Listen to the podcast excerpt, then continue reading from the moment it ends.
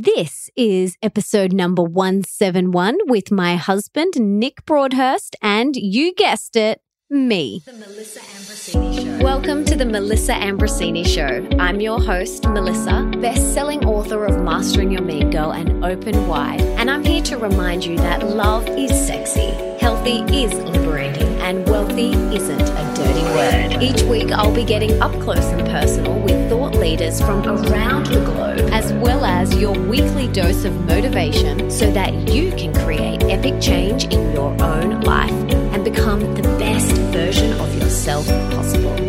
Are you ready, beautiful? I just wanted to quickly remind you that if you haven't already, make sure you hit subscribe in your favorite podcast app. Mine is Himalaya.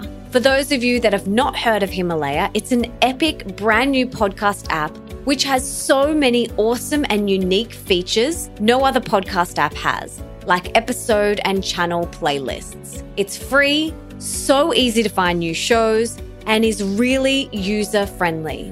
So head on over to the app or Google Play Store to download it today. Don't forget to follow me once you're done so that you can listen to my episodes one day earlier than they're usually released. Pretty cool, huh?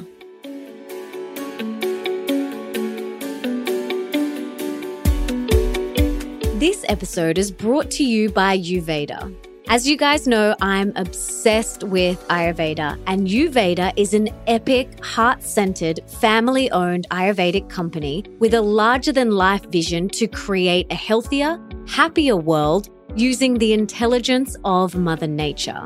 Now, I truly wish that none of us needed supplements. But in this modern world, with the depletion in our soil and with the full lives we all lead these days, sometimes our bodies need some extra love and support. This is why I love Youveda. They are such high grade, Ayurvedically developed supplements to support not only your body, but your mind and soul too, helping you rebalance and come back to homeostasis, which is what the body wants. I love their mood supplements and love how they come in individual packs, perfect for someone who travels as much as I do. Now, I've teamed up with Youveda to give you, the Epic MA Tribe, 35% off your first order. So all you have to do is head to melissaambrosini.com forward slash Youveda, and that is spelt Y O U V E D A, and you can get your 35% off your first order right now.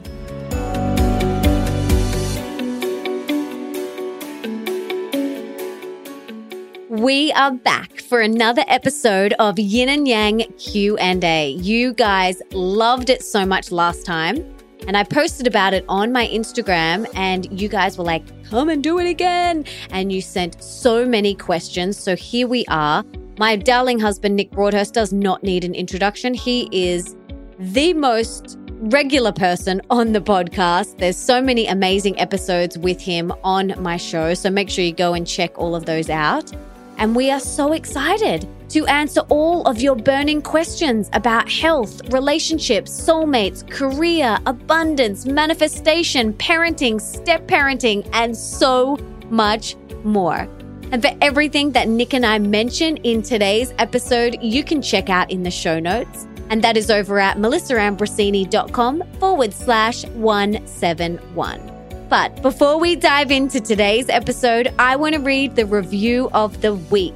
And this one comes from Nicole Bartlett, and it's five stars, and it is titled Love, Love, Love. And she says, The Melissa Ambrosini Show is my go to podcast. I absolutely love the Monday motivations, as they always seem to be exactly what I need to hear, and I absolutely love the diverse range of guests she has on the show. There have been so many tips and tricks that I have researched and implemented into my life from listening to the different guests.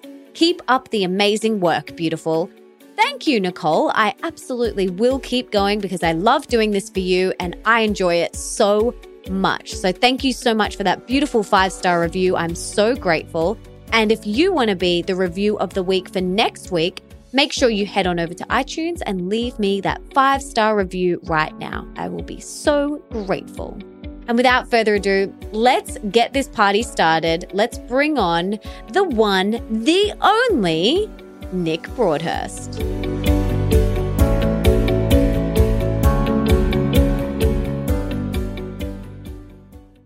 Welcome back to the show.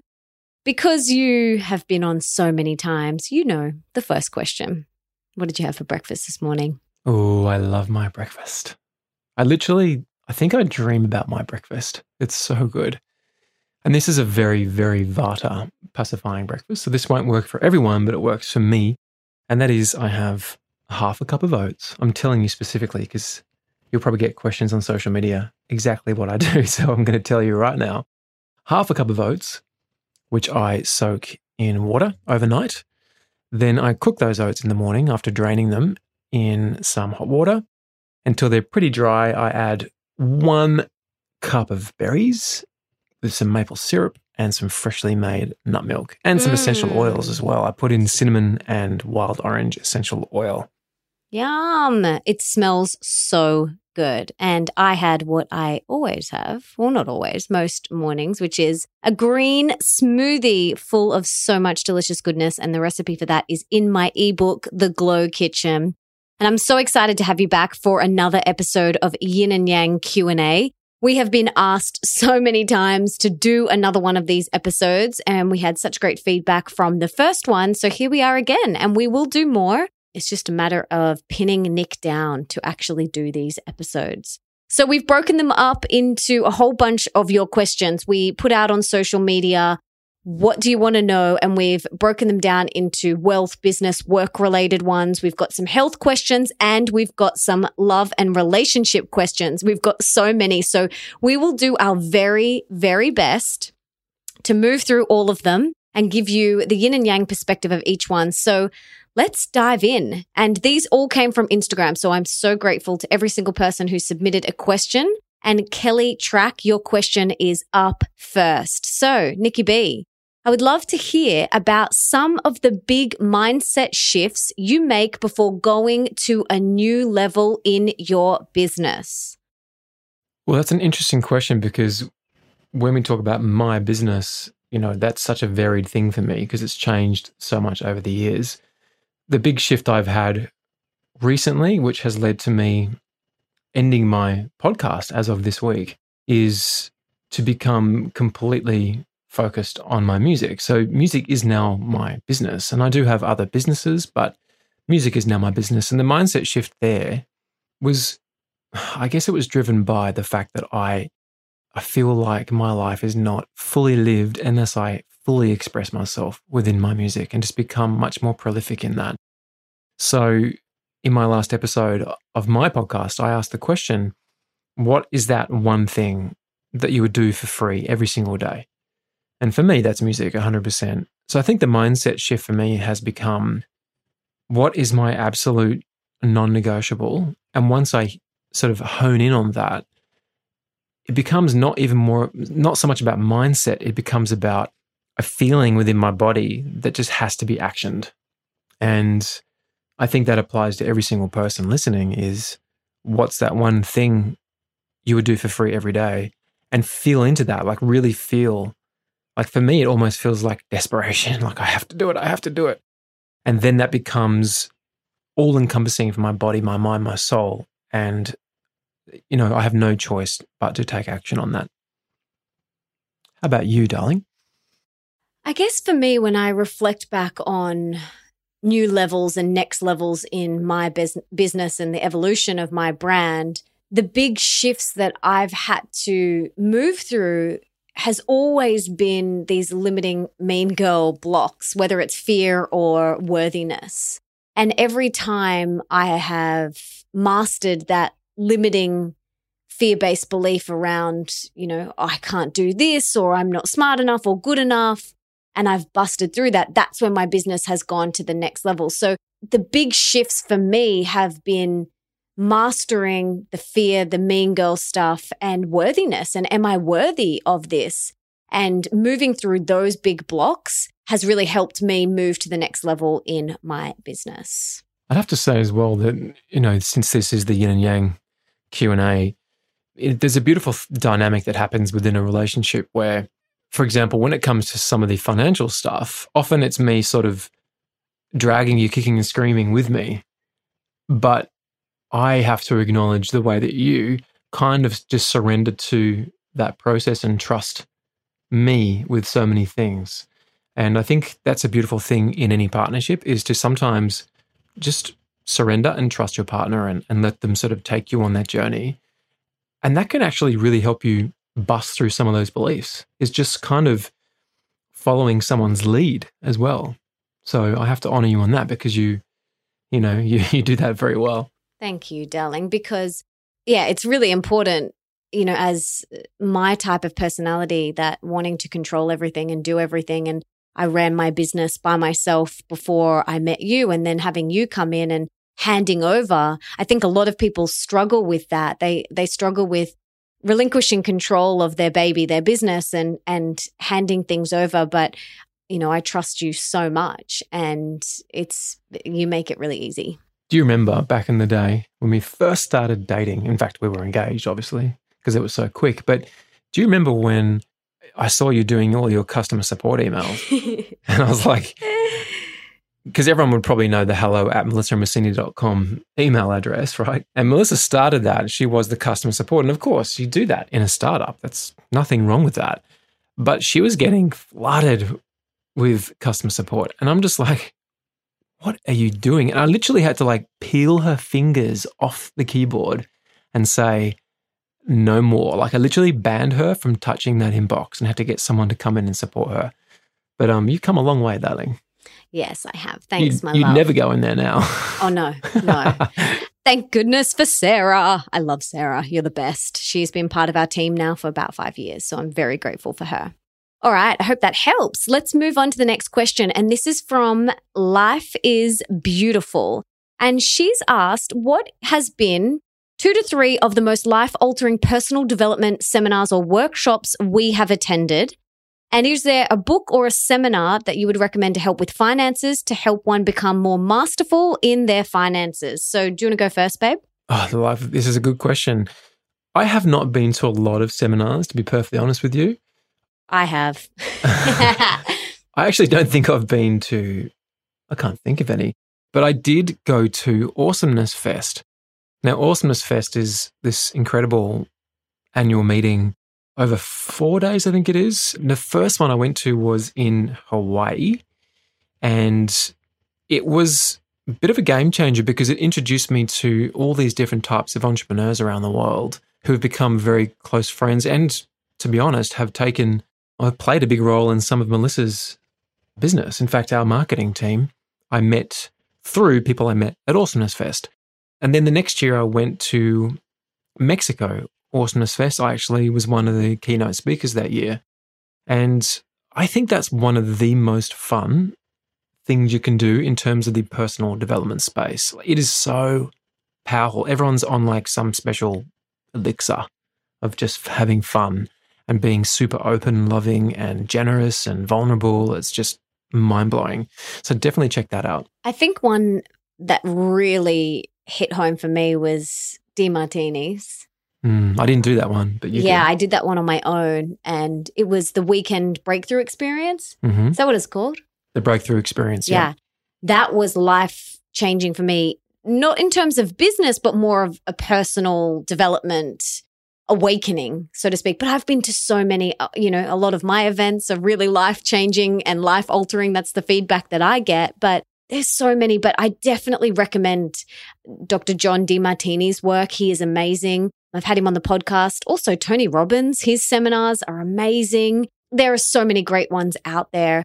And I think go to as many as you can. Like, why not? We're never going to stop learning and growing and evolving. That's why we're here on earth. So if you can go to at least one big one per year, I would highly recommend it and go to as many as you can. And then in terms of a book regarding finances, my there's so many like nick and i have read a lot of books on money and i've actually got a blog post on my website, if you type in the search books, it'll come up with all of the life changing, life altering books that I have read. And there's a couple under the finance money section. One of them was Demartini's. Yes, it's it's called How to Make One Hell of a Profit and Still Get into Heaven. It is amazing. And then So obviously Tony Robbins' book, Unshakable. Unshakable. And what I was going to say is Barefoot Investors for all the Aussies listening and Barefoot Investor for Families. That is an amazing book. Not even just for Aussies, to be honest, because he's speaking specifically to an Australian audience in terms of banks and things, but all the same rules apply around the world. So it doesn't matter where you are. The Barefoot Investor is an absolute essential because you know, and this is something which Demartini taught us. In fact, I was really lucky to actually have Demartini, just him and one of my friends in a room for hours, just the three of us, and then another time about 10 of us in a room for, for a whole day.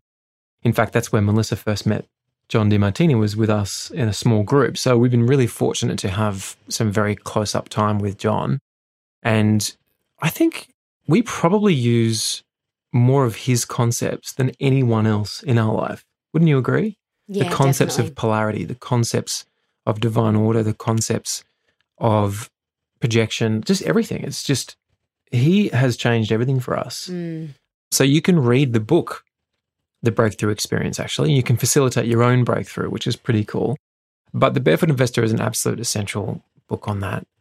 And what it does, and this is something which John speaks about in his How to Get How to Make One Hell of a Profit and Still Get into Heaven book, is that when your financial house is organized, the universe feels safe to send money to you, to send abundance to you.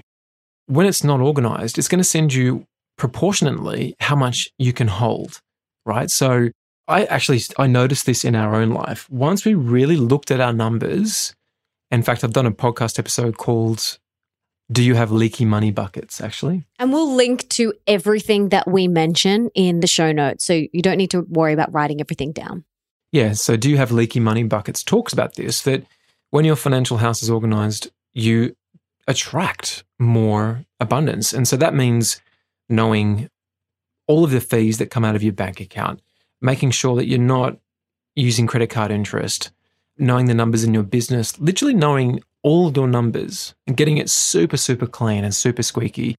And that was a game changer for us because we were pretty good. But when we did that, I noticed that our own wealth went to a new level. Mm. It's like more just started coming to us because we could hold it. hmm We're a safe vessel for money. Money wants to come and land where it feels safe and where it's going to be used for good. You know, if you're doing, if you're giving back, and we do, we give back a lot to different charities and organizations. Money is like, oh, I'm going to go and, you know, hang out with Nick and Mel for a while because it's a safe place. So that's something really important to think about. And a couple of other amazing books that have been really impactful in our life is The Science of Getting Rich. Mm. That was amazing by Wallace Wattles. Think and Grow Rich by Napoleon Hill.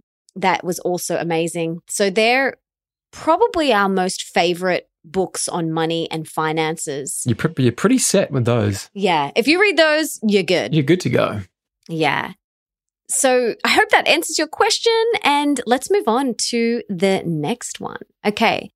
Jade Panda. She said, if there is something new you want to manifest, what steps would you suggest taking to get the ball rolling and to then keep it rolling? Okay, so this is a great question right now for me because what I'm wanting to manifest now in my life is to become prolific with my music. But not just writing and writing and writing. I want to write great music. I want to, I mean, I don't know whether this is ego or what it is, but I want that music to be heard by the world, by millions and millions and millions and tens of millions of people. That's my goal. I think that what I have to offer the world is unique, and I think people can benefit from that and I'm not going to shy away from wanting to get that out to the world. I'm going to own that. So what I'm doing at the moment is I'm studying people who have done it. I'm just looking at what did these people do to make this happen. And the great thing is you realize, oh yeah, they're just normal people and they just happened to write this great song and oh yeah, it actually wasn't as hard as you think it probably is. They just did it, right? So I think in terms of manifesting something new, it's about taking action. Like if you don't take any action, you can learn and learn and learn and learn. But eventually you just got to sit down at your piano, sit down with your computer, sit down and whatever it is that you want to do, you've got to sit down and just do it. And then in keep in terms of keeping it rolling, it's really about discipline. I mean, when Melissa's in book writing mode, she sits down and I think it was you first started doing it. I think it was seven o'clock in the morning or something. You'd start quite early, and she'd write from seven till twelve, and she wouldn't stop. And she was done for the day. She did five hours. She'd just crank it out, and maybe she'd do a bit more in the afternoon if she felt like it. And she did that day in, day out for months. And a book comes out of it, and she has a bestseller. And that's really because she just kept showing up. And there's a really great book called Daily Rituals. And Daily Rituals shows all these different people through history and what their daily rituals were. And I can't remember who said this. I'm totally paraphrasing, but one of them was he was this person was asked a question. He was a, a novelist. The question was, How do you find inspiration? And he said, I'm really lucky for me because inspiration just happens to strike at 9 a.m. every morning. And what he meant by that was that he sits down at his computer and writes at nine o'clock every single morning. And it could have been Stephen King, I'm not too sure. And Stephen King is amazing if you want to model someone because when he finishes a book, he literally puts to the side, doesn't take a breath, and starts another one. That's prolific. Doesn't even like have a cup of tea.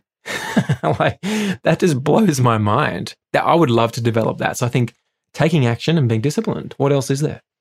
I think for me, manifesting, Nick always jokes that I have magical manifesting fairy dust. You know, whatever I want to manifest in my life, I just sprinkle my magical fairy dust and I manifest it. And the the way that I do this is by getting really clear on what it is that I actually want. I think so many people can't manifest things because they're not super clear. Like, what is it that you exactly want? Write it down. What do you want to create? What do you desire? Write it out and get super, super clear on it. And then you act as if you've already got that I think, you know, feeling a lot of people like, I want the home or I want the car, and they feel this lack within themselves. There is no lack. You already are full. You already have everything that you truly desire. So it's about feeling what it feels like to already have that thing. And then, like Nick said before, taking daily inspired action. So if you want that thing, what do you have to do every single day to manifest that? Like Nick and I, for example, a year ago, we started ballroom and Latin dancing. And for us to get better at that, we have to practice. There's no way we're going to be able to do competitions and to be able to perform if we don't practice. And so for us to manifest performing in front of big crowds and, and winning awards, we have to practice every single day. So Get really clear on what it is you want and then take daily inspired action every single day. And some days you'll feel super inspired and you'll want to full steam ahead and, and you might have huge growth and progress. And then other days you might take one step ahead. And it doesn't matter as long as you've showed up and you've taken inspired action that day. And if you're wanting to do that one thing in your life that I spoke about before, the one thing you would do for free every day, there's an amazing book. We've spoken about this before. It was a game changer for me. It was a game changer for Melissa. It's The War of Art by Steven Pressfield. I mean, I read that and I felt literally like my life was slipping away after I read that. And that was it. That was the turning point. I'm like, that's it. I'm doing it. Let's go. Yeah, it's a it's a great book. Check it I, out. I read that after procrastinating about starting writing open wide and read it again for the second time closed it and just went, ha, laughed at myself and then opened my laptop and started writing. You might like to know, I think the audience would love to know that with Open Wide, it was pretty funny because she had this deadline and it just kept getting closer and closer and she hadn't done anything, right? Hadn't even started. And okay, always tomorrow, there's always tomorrow, there's always tomorrow. Months went past and it got to like, was it two or three months out? Yeah, it was due in May and it I just start I started it on Feb 1st. That's right. It was Feb 1st. And I said, babe, I think it's time. What do you reckon? Do you reckon we should get the ball rolling with this one? And she literally just had to do what we spoke about before. She just sat down in the office, which was doubling as Leo's bedroom at the time, and just showed up every day. And the first book she wrote on sort of in seclusion, we took a bit of a six week creative break where I wrote a lot of my first album and Melissa wrote 80% of Mastering Your Mean Girl in six weeks. In fact, she did it in two weeks. But you don't always need that seclusion because often inspiration strikes like the inspiration you can get from daily living, right? If you go and put yourself in some idyllic situation, well, what are you going to write about? The clouds? You know, you actually need to be, I think, in your environment for the best stuff to come up and not use that as an excuse. So, anyway. Hmm. Good advice. All right. Aggie and Mikkel say, and this actually was a few different people asked this, so I will just put it all into one question. but a few people wanted to know this same sort of thing. I would love to know what programs and apps you use to organize your time and achieve so much in your life. So things like calendars, to-do lists, blogging, business communication. Can you share all of that information? And we actually have already shared this information in the last yin and yang. And Nick has a whole bunch of podcast episodes, but just to give you a couple of my favorite off the top of my head. So I use the digital calendar that comes on my laptop free. It's free, guys. You don't need to go and, you know, buy one. The one that comes on your iPhone and it syncs to your computer. So easy. Get a digital calendar. It's life changing. Get organized. One reason why I feel like I'm able to achieve so much in my life is because I am incredibly pitter and incredibly organized and detail orientated. Yep. and that's an amazing quality that I love about myself.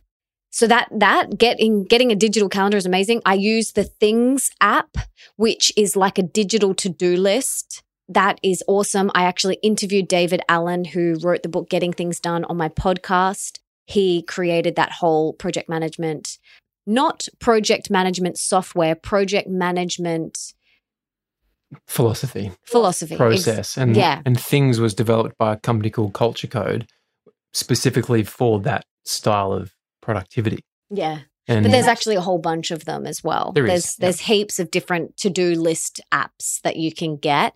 And another one that I use for business and for my internal team, because I have a big team, but they're all virtual, is teamwork. So there are other ones like Asana and Trello but I've used all of them and I love teamwork. I think that works really great for my business. So they're like the three things. Oh, and Voxer. I was going to say. Yeah, Voxer is life changing. So they're the four apps that I use all day, every day. Have you got any others that you use, babe? I was going to reiterate Voxer because I did a whole episode on this just called Want Better Relationships question mark. There's an app for that. And it's not just business. It's actually we have found that the people we have on Voxer, we become closer to because you feel like you're in the same room with them all the time. It's really an incredible tool for relationships and for business. And coming back to your calendar suggestion, to tie all the dots, we use Google. Okay, so Google is the thing that brings everything together. So G Suite, okay? So G Suite is basically Google's business suite of apps.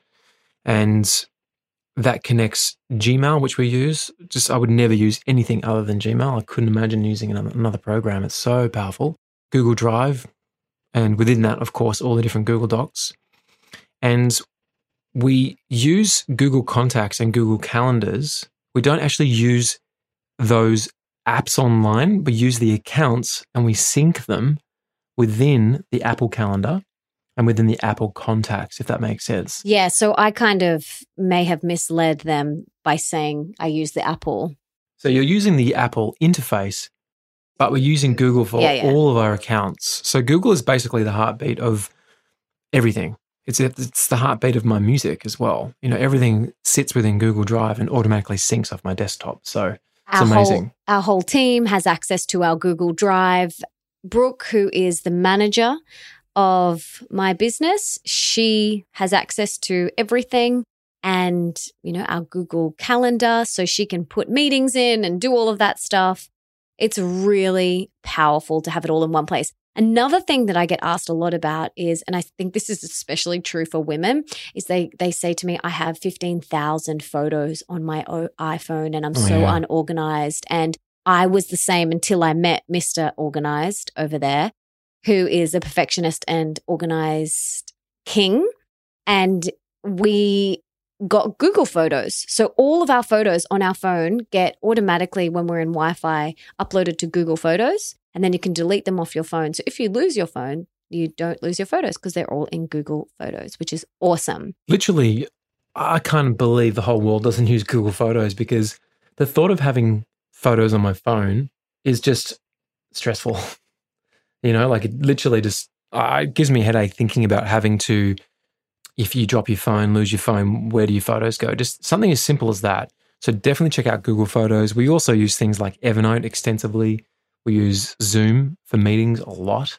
And FaceTime, Skype. Yeah, all those things. You know, it's not there's no miracle here. It's just that we use them like really, really well. We're very disciplined with them. So yeah, check those out. They're good. I hope that helps. All right, let's move on to the next question from Jameson. How do you balance being and doing, especially for business owners who can't yet afford to have a team support them? I find that I get anxious both ways and feel like I'm never doing enough being or doing. This is such a great question. Yeah, it's, you know, if I look at our journey together, when we first met, we worked a lot more than we do now. We would work until 10, 11 o'clock at night because you were doing other things during the day and I was doing some other things during the day. So then when we were working on, you know, taking MA to the next level, it had to be at nighttime. And we're not massive advocates of doing that, to be No. perfectly honest, because we don't do that anymore. No, it's not healthy at all. And I think it's about boundaries, to be honest. Like being really firm about your boundaries, being really clear on what your priorities are. So, And discipline. and speaking of discipline, I think it comes down to how is your day structured? So, no matter what you have going on, you can structure your day so that you can thrive. You can structure it so that you go to bed feeling like you showed up fully. So, to give some basic tips around that, I mean, I think this is one of the most powerful things any single person can do is to get their day sorted. And it's amazing. I had some sessions recently with some of our Path to Freedom team members and just going through their days and just sort of reorganizing, tweaking things. And I always say to them, let's start with your sleep. What time do you go to sleep and what time do you wake up? Now, of course, this, this is going to be different for every single person. But I just don't believe there's anyone who's going to benefit from going to bed or going to sleep later than 10 o'clock and awake later than six. I really think that is the foundation of stability, of health, longevity, everything is having a solid sleep routine. So dialing that in, I mean, Melissa and I are asleep by eight and up by 4.30, 5, 5.30, right? I'm 4:30. I'm always up before him. So for us, that's become non-negotiable. We love it. We sort of joke about, you know, we get into bed at seven o'clock, seven thirty. We love it. It's so much fun. Now, of course, not everyone can do that. We've shaped our lives that way now, but in the early days of starting a business, get really clear on your day. So if if you are asleep by ten and awake by six, well, what are you doing at six o'clock? Now, of course, we recommend that you have some sort of morning routine. That's your anchor, right? So for us, it's yoga, meditation. It could be a walk for Melissa. We're not super fixed on everything, but there are some things that we always do. And having that routine in place and saying, okay, from six till eight, that's what I do. But if you have children, you may have to work with your partner to make that happen. And then when you sit down at your computer or whatever you do, if it's eight o'clock or nine o'clock, being laser focused, like only doing one thing at a time. Don't go between email and Voxer or whatever. Just stay in your lane and do one thing at a time, right? Just be laser focused and then have lunch at the same time every day, right? Really, really important. So you set that foundation, have some time after lunch to have a, have a walk, take a break, have a swim if you, need, if you live near the beach, go and sit in the forest if you live near the forest. And then the afternoon again can be super structured. So you just become laser focused. And of course, huge thing is batching your emails. Like don't have the email open all day. Allow yourself a 30 minute window or two 30 minute windows, whatever you need, but do not go in there any other time than during that window. Really, really like so important. Email can take over your life. And then have dinner at the same time every night. Literally have that routine.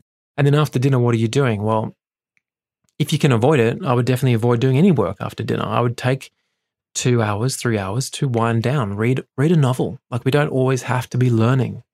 Do something that relaxes you, whatever that is. Take an Epsom salt bath, take a walk, lie in bed and chat to your partner, make love, whatever it is. If you can, take that time to relax because you're going to have much better sleep. And then the next day, you're going to wake up and be so much more productive because you're balanced. So it's about maintaining equilibrium. Mm. What do you think, darling? Yeah. And I think for me, it's knowing when I'm like being and when I'm doing, like knowing that, okay, I'm going to sit down at my laptop right now and I'm going to be super laser focused for the next hour and I'm going to do my emails or I'm going to write that article or I'm going to record that podcast. So I know that in that time, I'm in doing mode. And then when I've got this big chunk of white space in the afternoon, like three hours, where there's nothing in my calendar and I know that I can be I just allow my intuition to lead me. You know, recently it's like, do I want to lay on the couch and read? Do I want to have a nap? Do I want to walk down to the beach and lay on the beach? What does my intuition, what does my soul want in that time, in that being time? So you've got to have throughout your day time where you're doing, obviously, doing your work, and then time when you've just got space to be.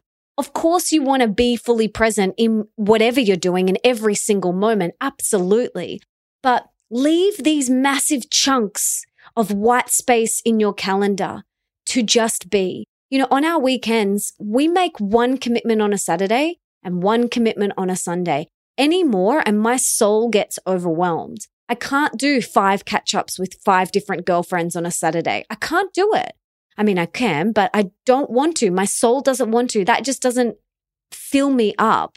In it, it feels, it makes me feel overwhelmed and stressed before I've even gotten there. Even though catching up with them definitely fills me up. It's it's the whole.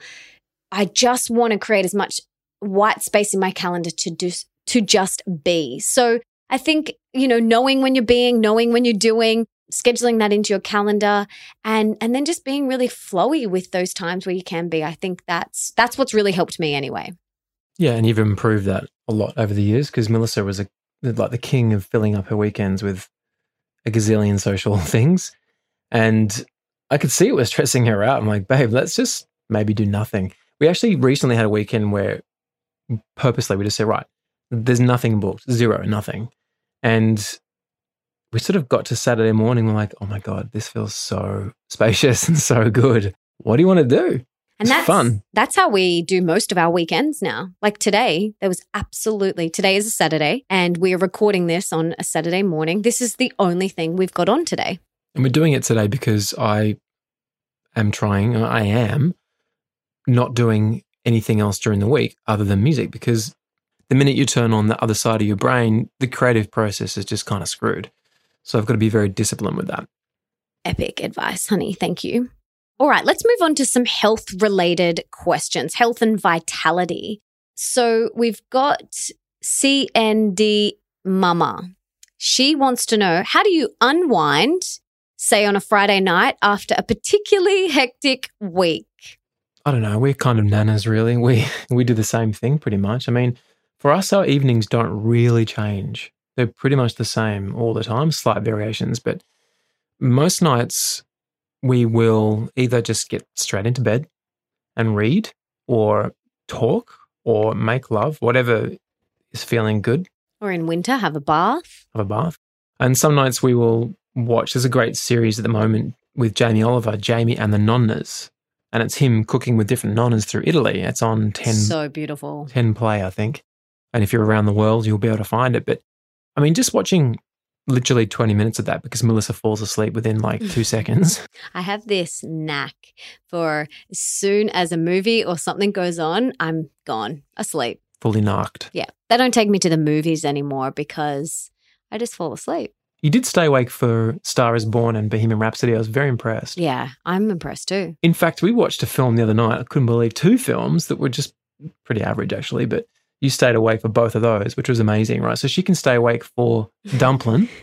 Romantic comedies are my forte. Valentine's Day, she stayed awake for, and Dumplin'.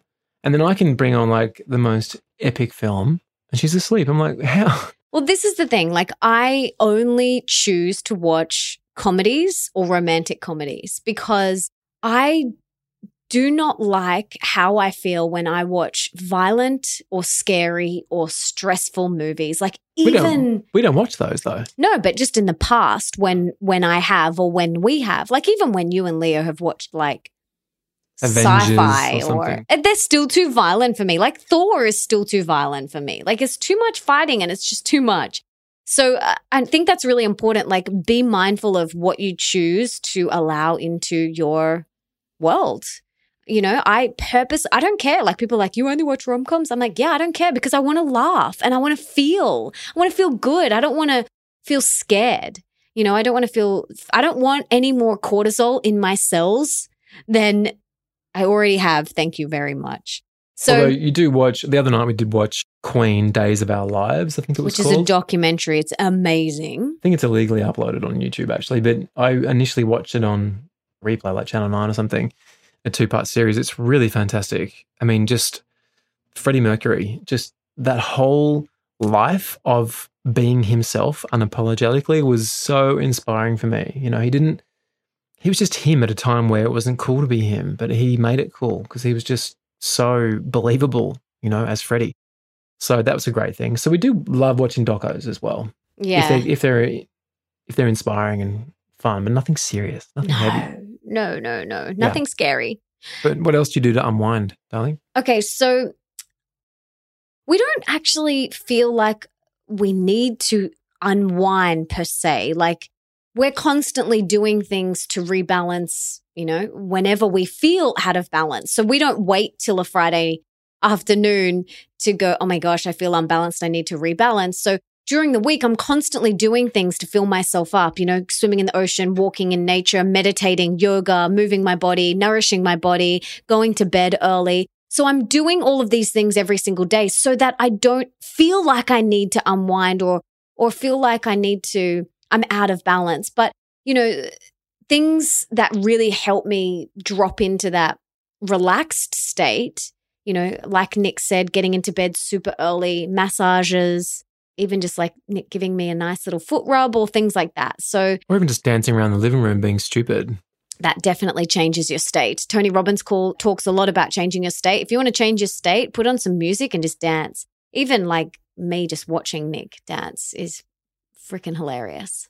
so, yeah, just find the things that help you. Like, try not to turn to food or alcohol or recreational drugs or, Or massive chocolate cookies like we did the other night yeah. and then felt hungover very the next day. sick. Note to self, Melissa, do not eat raw cacao at nighttime. How many times do I have to learn this lesson? Me too. I was wide awake. Anyway, so find those things that really help you feel relaxed and do them and make sure they're coming from that place of love, not from that place of self sabotage. All right, CND Mama also has a question from her hubby. How do you coordinate a busy school run workday filled with chores, etc., while still respecting each other's doshas and needs and strengths? Yeah, that's a juicy one. I, I think this comes down to communication. So, actually, before communication, it would be about identifying those core things that are really important to you to maintain your own equilibrium, because that's what Ayurveda is all about. It's about living in a state of equilibrium, in a state of balance, right? So, what are the things that allow you to do that? Okay. And communicating that with your partner and having a conversation around that, and then working out ways to build that into the day. I mean, there's so many variables. It's really hard to answer that question specifically. I think you just need to be very, very clear on your dosha. If you haven't done that before, you can do a dosha quiz on someone like Sahara Rose's website.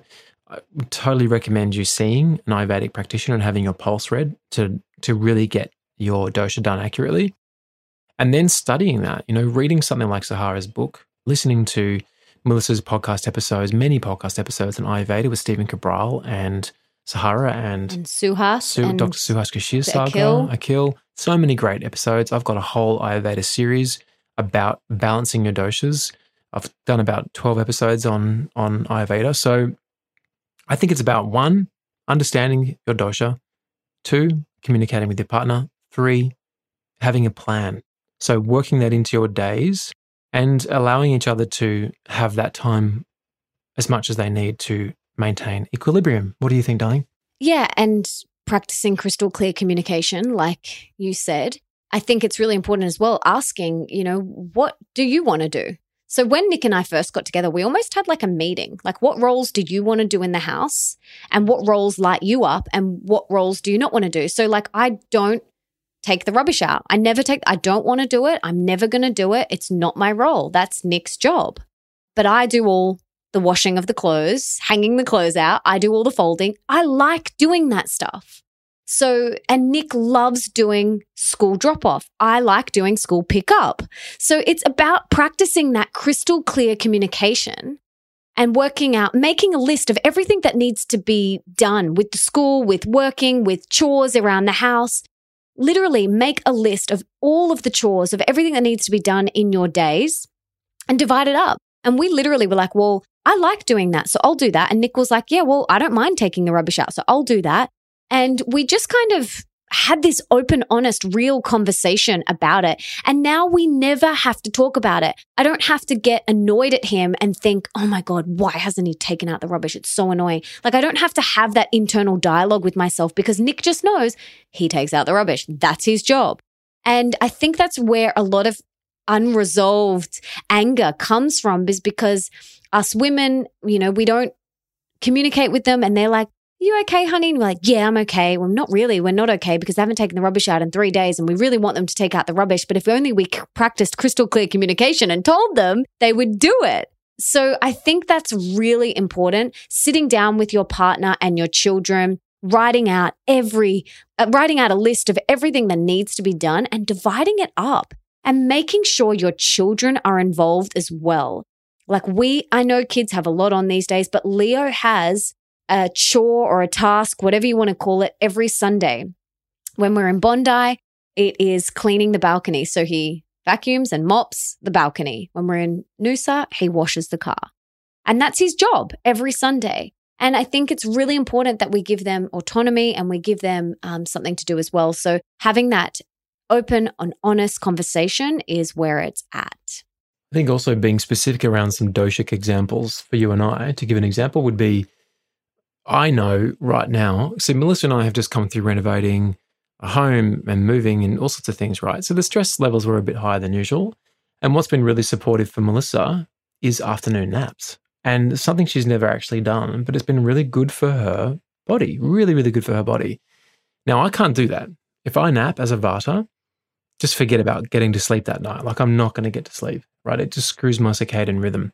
But Melissa, as a Pitta Kapha, she can actually do a, like a solid one hour nap and still fall asleep at seven o'clock. Yeah, it's probably not one hour. They're probably about 20 minutes. But you seem to lie there for about two hours. yeah, I, I lay there for about two hours reading and just relaxing. I'm doing this new thing called Operation Relaxation. So I'm getting really good at it, leaving lots of white space in my afternoons just to do that, to do whatever my soul wants to do. But I know that our life is not the same as a lot of people who have, may have two nine to five jobs. I mean, that's a very different situation. So at the end of the day, it just comes down to those three things I suggested. So give it a crack. Okay, next question comes from Kaylee Michelle Norris. What are three simple biohacks that anyone can implement into their life right away? This is regarding health. Yeah, it's a broad question because it depends how you define biohacking. And I remember Dave Asprey defining it as trying to get control over something you shouldn't have control over, right? So, based on that definition, I don't really want to biohack. I don't want to try and control things. I want to flow a bit more. So, I think on the the ultimate biohack is meditation, Yeah. right? I've actually, in all transparency, I've been less disciplined in the last few months than I have been my whole life for some reason. Probably because I was renovating as well, and I was literally up straight away on site working and then back late. So there was probably a good reason for it. But I would not be who I am. I would not be with Melissa. I wouldn't have created any music if I didn't meditate. Like it all starts with that. If you literally want to upgrade every area of your life, start meditating. Your health will improve, your relationships will improve, your career will improve. Start meditating. That is the number one biohack that that I have. I mean, there's also things like going to bed early, getting good quality eight hours sleep. I think that's an amazing biohack. I think drinking clean filtered water is an amazing biohack. I think, you know, eating organic, non chemical laden food is really important. Surrounding yourself with inspiring people and inspiring environments. They're all my epic biohacks that I do every single day. Connecting with Mother Nature is also another one. Yeah, no, we could be talking about taking nicotine mind riboside or something like some cool new supplement or whatever. And there could be a place for that somewhere. But really, honestly, unless you're doing the basics, forget all the advanced stuff. Like it's such a waste of time, right? Just get the basic style. Then everything Melissa said is what I was going to say. You know, like the, just the absolute basics. Just do those consistently and see what it can do for your life. I mean, something as simple as bringing a, a different type of breath into your day. So breathing in for three or four seconds and breathing out for six or eight seconds, depending on the size of your lungs. And that can take you straight into the parasympathetic mode, which is like such a gift, right? Doing that before you eat your meal, blessing your food, giving gratitude at each meal so that you can actually digest your food properly, not sitting there watching TV or reading or you know, being distracted while you eat is going to get more nutrients into your body. That's an amazing biohack. Mm. So I honestly think I don't want control over things I shouldn't have control over. I want to just simplify life. And we've been there, haven't we, Melissa? We've been deep in the biohacking world, and there is a place for it occasionally, I think. But ultimately, simplicity is far more fun and mm-hmm. rewarding, I think. Yeah, absolutely. And I just wanted to touch on, you know, you were talking about eating without distractions. I think that's really important. You will never see us eating in front of the TV or on our phones or reading a magazine. When we're eating, we're sitting at the table and it's just us. We're having a conversation. And I think that's really important. Bring it back, simplify, come back to basics. That's one of my favorite words this year is simplify. You know, simplify every area of your life, declutter every area of your life. That is an amazing biohack for sure. Amen. All right, Miss Blair, Lauren, what deodorant do you both use? I don't use deodorant. I actually use the new formulation of deodorant that's been created by doTERRA. Super clean.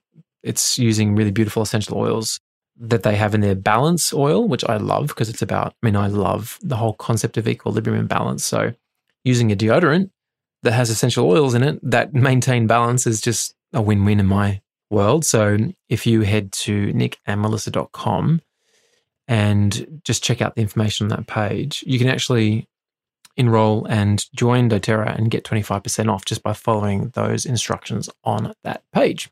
Pretty cool, huh?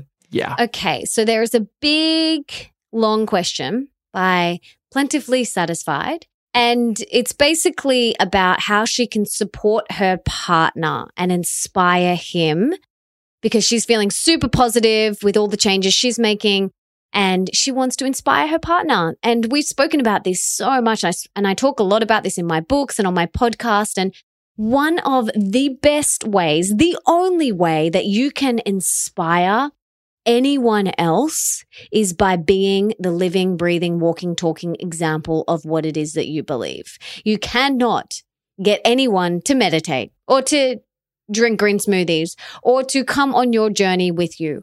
All you can do is be the example and let go of the attachment and the expectation that you have for the other person to change. Allow them to be their own sovereign being and you simply be the example. In saying that, you know, Nick and I absolutely we are aiming to be the inspiration within ourselves, for ourselves, and for each other. But we do call each other out when we're not our highest self. Oh, yeah. So, what do you want to add to that? if you want to inspire someone, you have to be inspiring. Honestly, it sounds so silly to say because it's so That's simple. a quote. It's a good quote. Hashtag. Yeah, honestly, I think that's it. And on, when we have bumpy periods of our relationship, neither of us are probably being super inspiring in that period, right?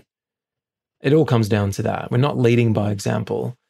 And one of the challenges in relationship is that it's it's a massive surrender because you have to respect, as Melissa said, that that person is a, is a sovereign being and on their own journey, and they may not want to go on that ride with you, and they might. And that's okay if they don't want to. And then if they don't want to, you have two choices.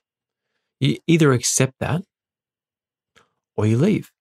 And I know that sounds really kind of black and white, but if you don't accept it, but you stay, that's just literally Einstein's definition of insanity, doing the same thing over and over again, expecting a different result. Like that's going to drive you insane. So I know people who are in relationships and very different to each other, different core values, but they've accepted it and they just make it work. And I know other people who have, like Melissa and I, have extremely close core values, which is why I think we got engaged so quickly because there was such strong alignment. And if that person is not wanting to become more, if they're just holding firm, and I've spoken about this so many times, probably in a yin yang Q and A, but there is going to be a certain amount of tension between you that you can take. I use the rubber band analogy, and I won't say it again, but essentially, there's only so much that relationship can stretch, right? If one person's going in one direction, the other person's going in another direction, or just staying where they are, that rubber band between you is just going to stretch, stretch, stretch, stretch, stretch. It's either going to break or that person's going to get flung up to you on the journey. So I think just simplifying it that way, if you want to be, if you want to inspire someone, you have to be inspiring. I love it. Quote of the day, of the decade, of the year, of the lifetime. I don't often do Instagram quotes. Shall I put one up today? Yeah, I love that. Why not? All right. The next question comes from Kate873. And she said, My question is What symptoms did you and Nick have with candida or bacterial overgrowth? I can't afford Dr. Cabral's labs at the moment. She's saving up for them. Where is a good place to start to help my body if I suspect that I have candida or bacterial overgrowth? And then she's got another question, which I'll answer in a second. But I just wanted to say we've spoken a lot about candida and gut health on my podcast. And some of the common symptoms that a lot of people uh, get are skin issues, fatigue, autoimmune issues. What else, babe? I mean, the most common thing I hear in women is bloating after they eat. Mm. I mean, such a big one. And it doesn't always have to be candida. It could just be weak digestion because you're not fully present when you're eating. I mean, there's so many things you've got to look at. For me personally, I think this is a massive generalization. I'm not a doctor, a naturopath, a dietitian, whatever you want to call it. This is just from my own personal experience. I find it very hard to believe that many people out there would have crystal clean guts with no candida, right? Because we've all had, like, doesn't matter how clean you and I are now. I wish you could see Melissa. We're in our, we're upstairs in our recording studio, and she's like, it's, It's- hot. It is 180 degrees up here. She's she's got this beautiful dress on. I think it's an August dress, is it? Yeah, it's one of my flowy dresses. It's down at her waist, so she's fully topless, and then it's pulled up, so she's fully frontal noodle, frontal nude. It's so hot up here, guys, and the air conditioning is just not doing its thing, and my pitta just gets so hot. So I'm pretty much nude recording this. She's nude. Back to Candida. But yeah, so I think the CBO protocol, which he has on his website, you can go to iamnickbroadhurst.com forward slash Candida. It'll take you straight there. It's This is Dr. Stephen Cabral's protocol you're so- talking about. Yeah, it's so gentle, it's affordable. It's you don't even really notice you're doing anything. He actually shares the whole protocol on his podcast Yeah. for free and in his book, The Rain Barrel Effect. It's all there. So if you suspect that you have some sort of candida or bacterial overgrowth, listen to his podcast. Listen to the podcast, try do the protocol. I think anyone can benefit from it. Absolutely. It's a tidy up. I'll probably do that every few years. We've done that now. I've done it twice actually because mine was a bit more stubborn thanks to some old mold stuff. But yeah, just give it a crack. And you don't have to do all the labs. You can just start there and see how you feel. Mm, and it's really important that you tune into how you feel. And her second part of the question was what household cleaning and washing products do you guys use? We have a toxic free home. So everything in our home is as low tox as possible. This goes for food, cleaning products, beauty products, everything. Even how we built the house. Yes, even how we built our new house. We just did an eight month renovation and the paint we used was all low tox. And this is for another episode. All the paint, the glues, all that stuff.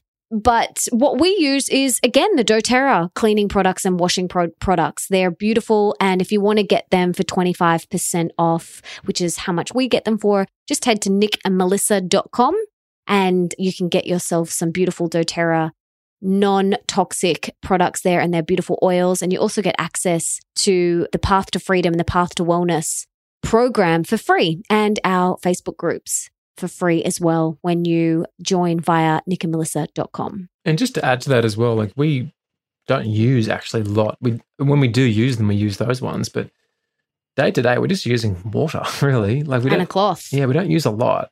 That said, I'm always experimenting with different essential oils.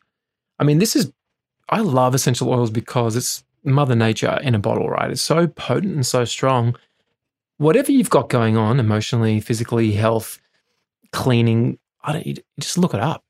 what essential oils can you use for that? It's so cool. And I'm always blending things. Like even recently, my dad got in trouble for using a rather nasty weed killer.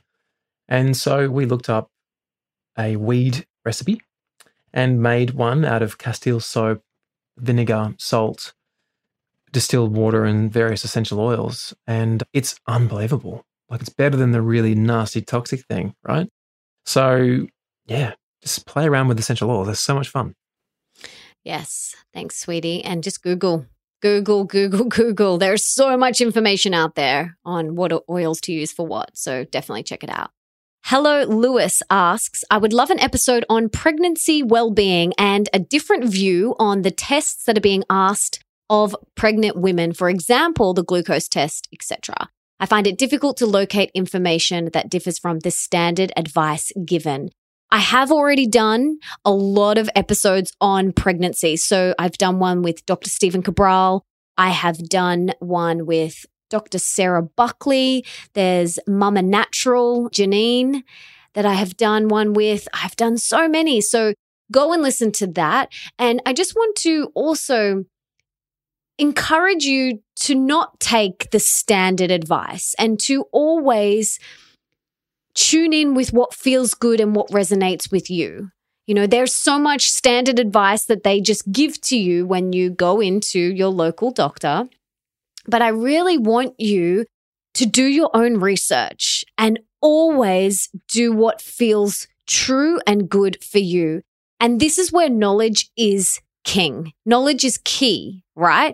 If you don't have all of the knowledge and both sides to the story, you can't make an executive decision. But if you only have one opinion, one side of the story, how are you supposed to make a decision that feels true for you? You haven't done the research. And this is why Nick and I are always, there's two sides to everything. We're always weighing up, okay, well, if I, you know, did this, what's the pro, what's the con? Like, what are both sides of the story? And when it comes to this standard advice that you get when you're pregnant, I really want you guys to go and do your research and then come to a decision with what feels good in your bones. Mm. I reckon one day, in your typical taking complex things and breaking them down, making them simple, which you do with Master Your Mean Girl and Open Wide, just putting it out there, a book on pregnancy and babies and stuff from you would be freaking amazing. We'll see, hey? we'll see about that.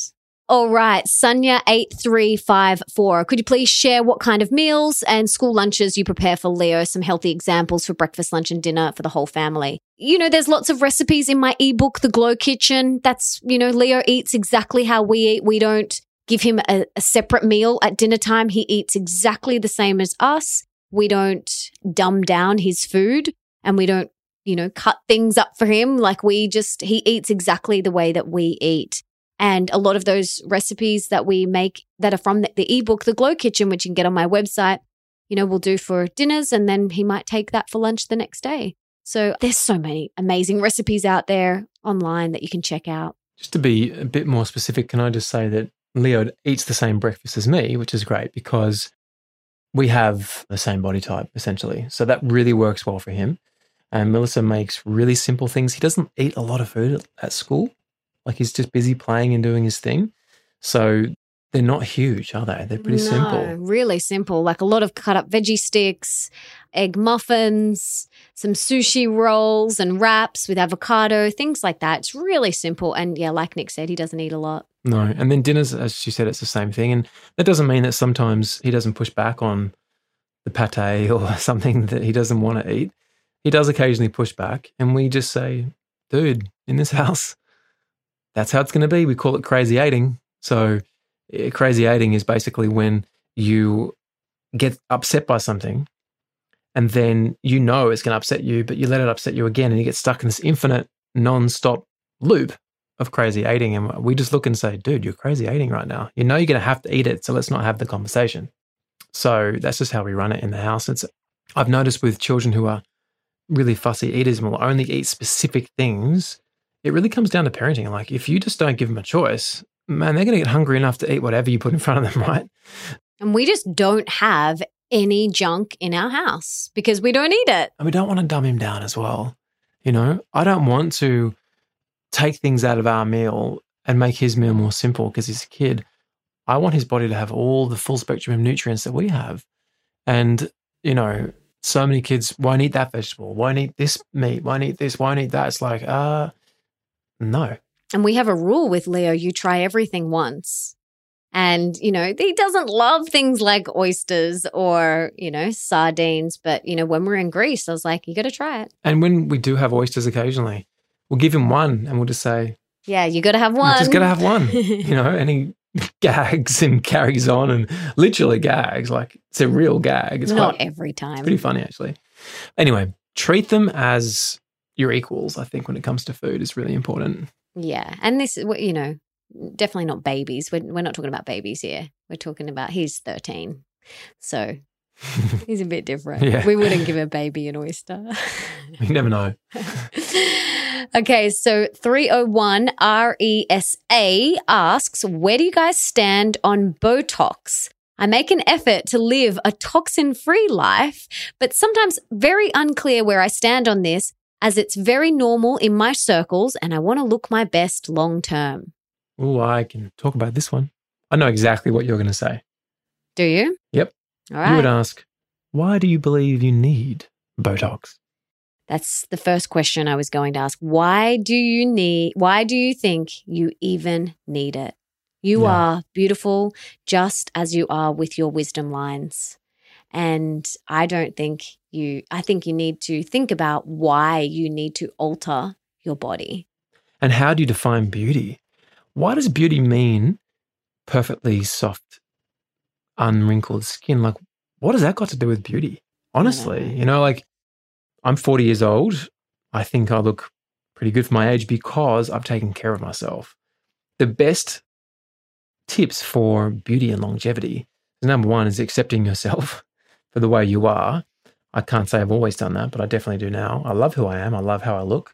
And number two is just taking good care of yourself. You know what? If I don't sleep well, like last night, there were people downstairs for the first time who stayed up till one o'clock on the balcony and they were smoking cigarettes. I was coming to our room. I was so like you can imagine me, my beautiful new toxin free home with freaking cigarette smoke coming in when I'm sleeping. It just it's the first time that's happened. And I woke up and I was like, babe, I can smell pot. and he's like, it's not pot, sweetie. It's a cigarette. If it was pot, it'd be probably put us to sleep. But and getting good night's sleep is so important. I look older this morning because I had a crappy sleep. You do not. I do. I can see in my face, my eyes look a bit more red. Yeah, I Your guess. skin has the a vitality. tone, a bit more wrinkly. Like honestly, you you look older when you don't sleep well. So getting your sleep dialed in, making sure you're getting beautiful water. I need a lot less water than Melissa. She drinks water a lot of water through the day. I don't. But that's my pitta because I've got so much fire that I drink so much water. Correct. And for my Vata, if I drink lots of water, it basically leaches minerals out of my body, right? I need to hold on to all that stuff. I don't want to dilute it within my system. So beauty is about acceptance and it's about taking care of yourself. Botox is pretty new, let's face it. it hasn't been around for that long. And what is that doing? Like, come on. No judgment. It's up to you. But I just think as well, if you want to live a toxic free life, Botox is a toxin. well, it's it's Like- a it's a paralysis from a fish, isn't it? Like It's a poison from it's a a poison. Like, and you are trying to not poison your life, yet you're poisoning your life. but also maybe taking a look at your circle. I mean, your circle might be really beautiful people. Just because you have Botox does not mean you're a bad person. Let's just get that right. No, and yeah, why do you need it?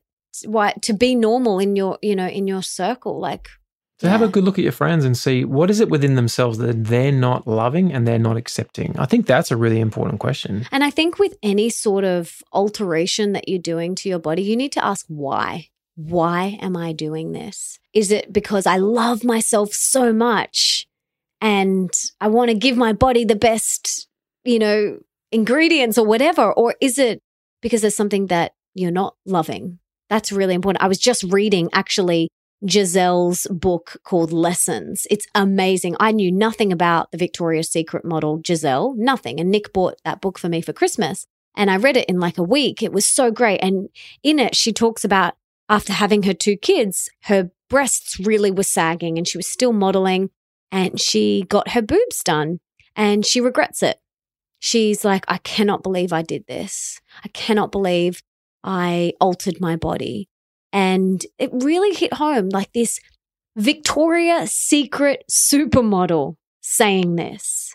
And I just really want you guys to think about Botox or any sort of alterations that you want to do to your body. Why?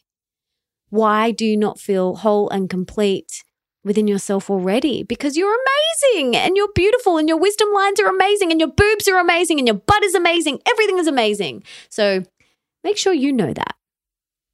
Yeah, girl. All right, let's move on to some love and relationship questions. So, the first question Miss Young91. After three relationships, I find that I fall into the continuous pattern of being the other woman, not the first choice. I feel like I'm caught in such a rut. And now I find myself thinking, am I ever going to be good enough? Do you have any advice for overcoming these fears and for calling in your person? Well, I can see in that question the answer. Me too. it's, it's sticking out like a sore thumb on this Google Doc because we're so organized. Brooke is so Brooke, organized. thank you, Brooke. We Thanks, love- Brooke. We love you. We do love you. I find myself thinking, am I ever going to be good enough? Oh, baby girl. Baby girl, baby girl. Girlfriend, Miss Young 91. You are. You are good enough. there's your answer right there. You are good enough.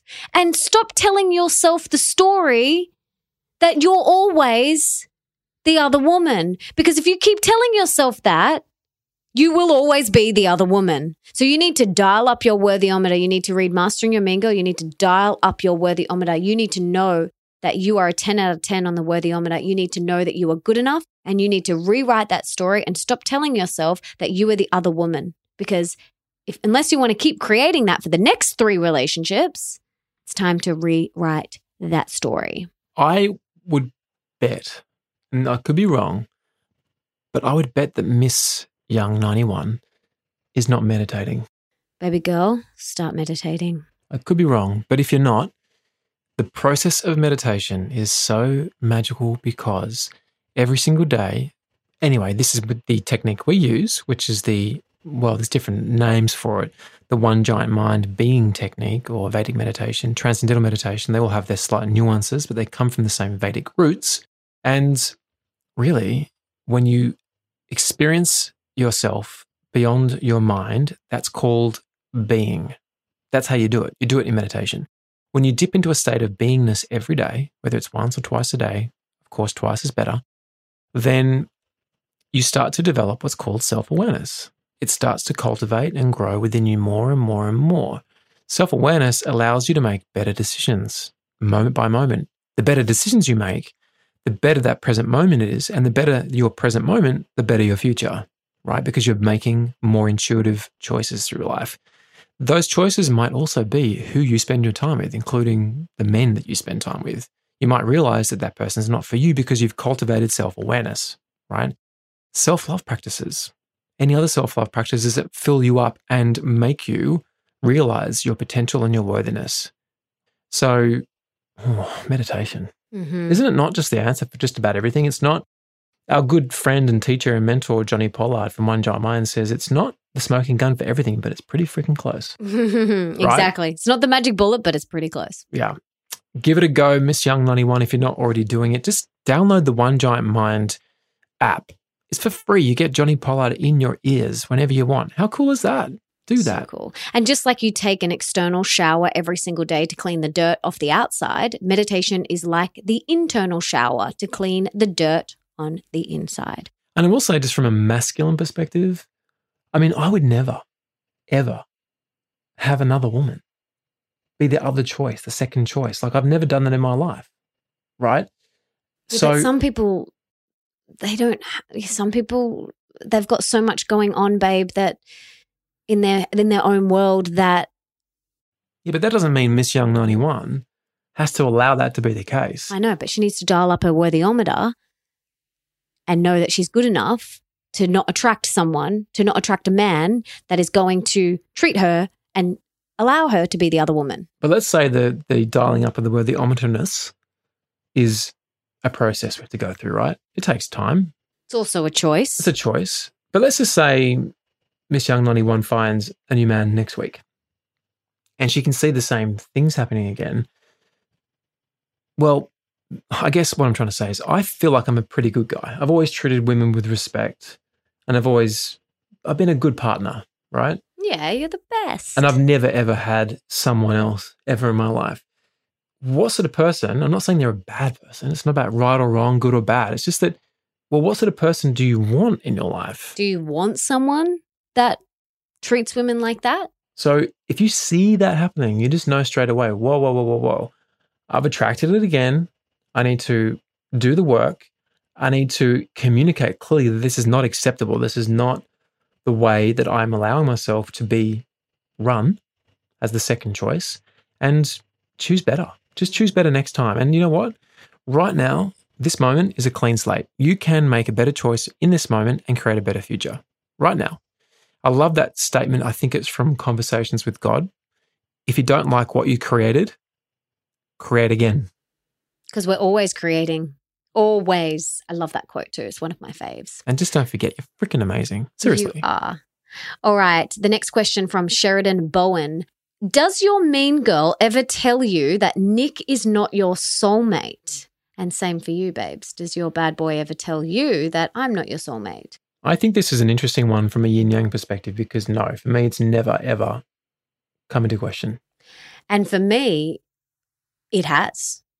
And it is my mean girl when we have had very heated agree- disagreements and Hashtag fight. hashtag fights. my mean girl will come up and be like, "Oh, shouldn't be this hard. It's it." You know, relationships are meant to be easy. The grass is greener on the other side. Maybe this isn't right. And my mean girl goes on a freaking tangent. But this is where I catch her and I take myself through that three step mastering my mastering your mean girl process. And I remind myself that that's just my mean girl. And I think us women do do that a lot. We let our mean girl run off and go on these tangents. But I know deep in my soul that he is my soulmate. I know that. But sometimes, yeah, my mean girl will pop up and be like, it shouldn't be this hard. And why is it so hard? And oh my gosh, if he was my soulmate, wouldn't it be rainbows and butterflies and unicorns all the time? Yeah, right.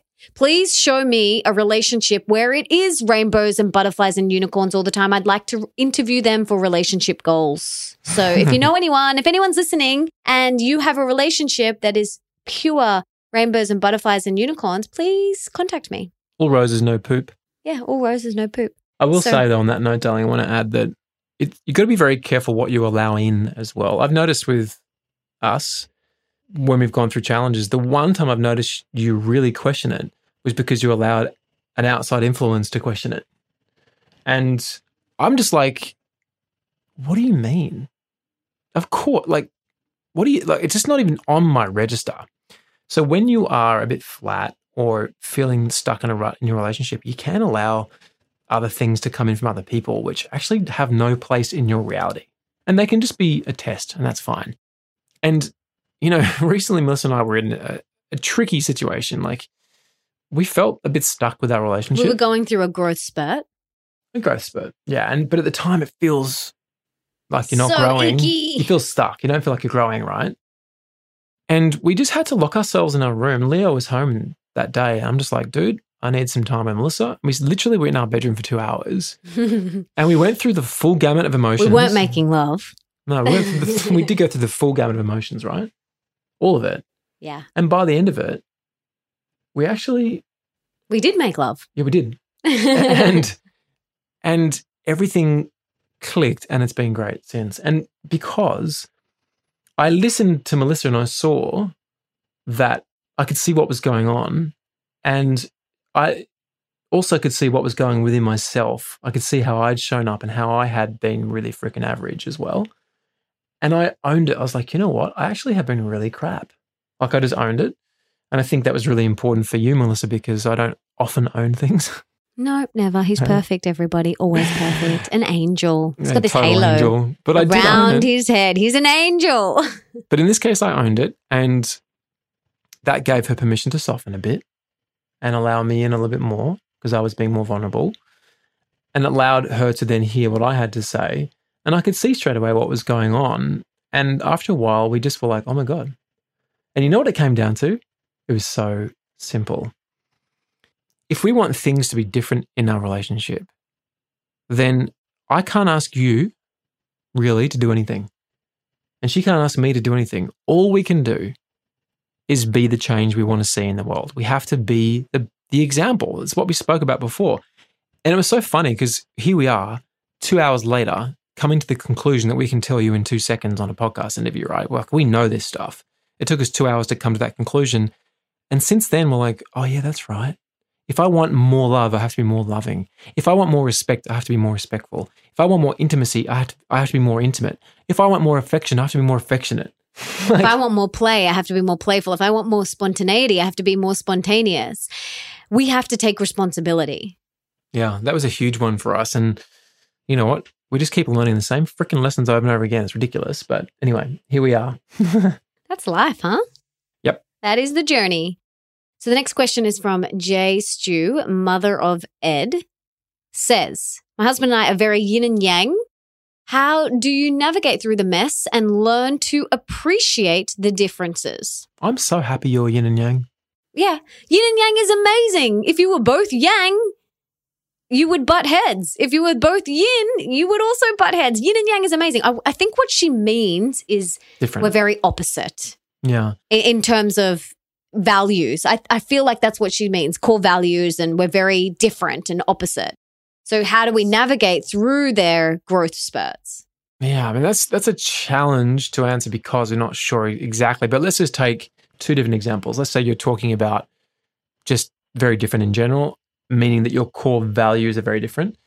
Now, that's a tricky one because core values are really where your alignment comes from, right? So you don't have to have all the same core values. In fact, you're not going to have the same core values. It's impossible, right? Melissa and I have very closely aligned core values, thank God. But you have to be very clear on what your core values are, and so does your partner.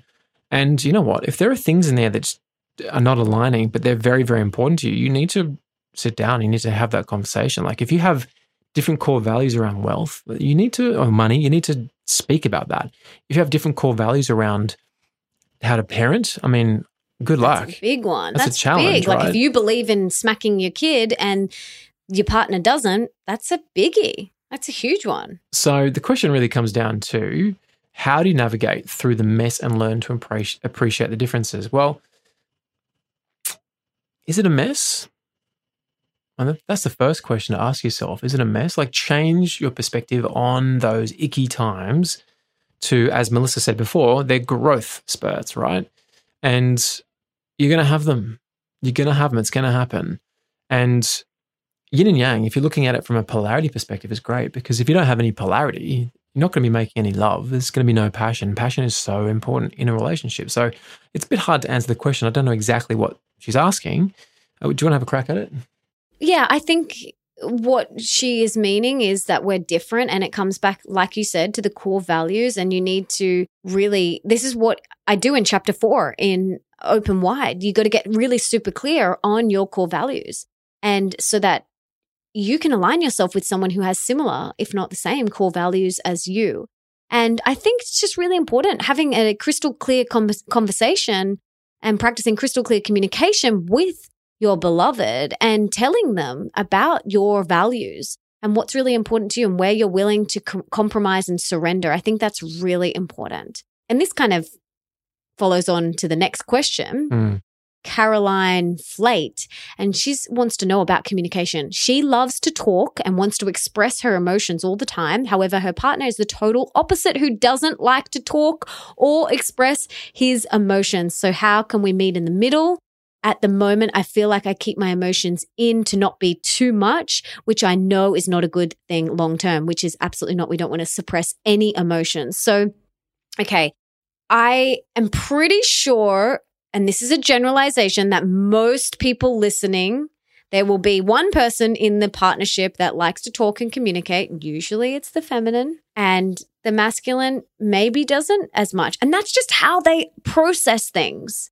You have to remember that when we were hunter gatherers, the women stayed back around the campfires talking and communicating and you know, sharing and gossiping and giggling and laughing and making weaving baskets and all sorts of things while the men went out on their own to hunt. And then they came back and they would then, you know, be uh, in the tribe again. So I think it's really important that you have a conversation with them about your communication styles. So, and you say, you know, I really like to talk about things. But if he doesn't, you can't change him. So there is somewhere you have to meet in the middle. I think it's also very important as the feminine, we love to talk that you have a healer or a spiritual guide or a teacher or a therapist that you talk to. So I have someone that I talk to. I have a few people that I can call on actually that are in my speed dial that I can say, Hey, I need to chat to you about something. Nick isn't my counselor. Nick isn't my coach. He's not my mentor, even though he does inspire me in that way, but he's not my therapist. And I can't dump every single thing on him. It's really important that I take responsibility and I go and seek support somewhere else or, you know, chatting to a girlfriend that I love and trust and that I have that type of relationship with. And then I um, can deal with it and process things on my own. We can't dump, verbally dump everything on our partners. It's not fair. They're our lover, first and foremost. Yes, they're our best friend as well. And maybe you work together, so they're also your business partner, but they're not your dumping ground for your stuff. And this is something that I'm real, I'm like, I have solely chats with my best friends every week chatting about different things. It's not fair that I dump it on Nick. So, in saying that, make sure you get support somewhere else, whether it's your mum, a friend, or a therapist, or whatever. And you also communicate with your partner that that's how you communicate. So, can we find a middle ground? Do you have anything to add to that? Or what are your thoughts, babe? Well, it's funny, like just that question, then in hearing your response, you can see the feminine coming out. But um, yeah, look, one thing we've implemented is something we call a love bubble. And the love bubble is kind of something you can dip into whenever you want, regularly if you if you need to, or it can be kind of like a emergency situation where you need to communicate. It's really really simple. We tend to sit on the bed facing each other, holding hands often. And we always say, let's have a love bubble. So we know we're about to have a love bubble. So the parameters have been set and you're in a safe space. One person gets to talk, and not interrupt. Yeah, no interrupting like until, she just did then. Until the other person's finished. this is different. We're not in a love bubble right now. True. But one person gets to share and then you just wait and you just listen because often the feminine just wants to be heard, number one, right? And even just waiting and saying, thank you, I hear you, can be enough sometimes. But waiting and saying, is there anything else you would like to add to that? Like inviting more not saying, you done? Is there anything else you'd like to add to that? And they can say, no, I'm, I feel like I've said what I want to say. And then the other person can respond. But you're doing it from a place of love. So when you communicate from the heart, you get met with heart. When you communicate from the head, you get met with very heady responses, which can be aggressive and, you know, not your truth. So the love bubble has been really great for us in certain situations for sure. Mm, definitely do that. All right.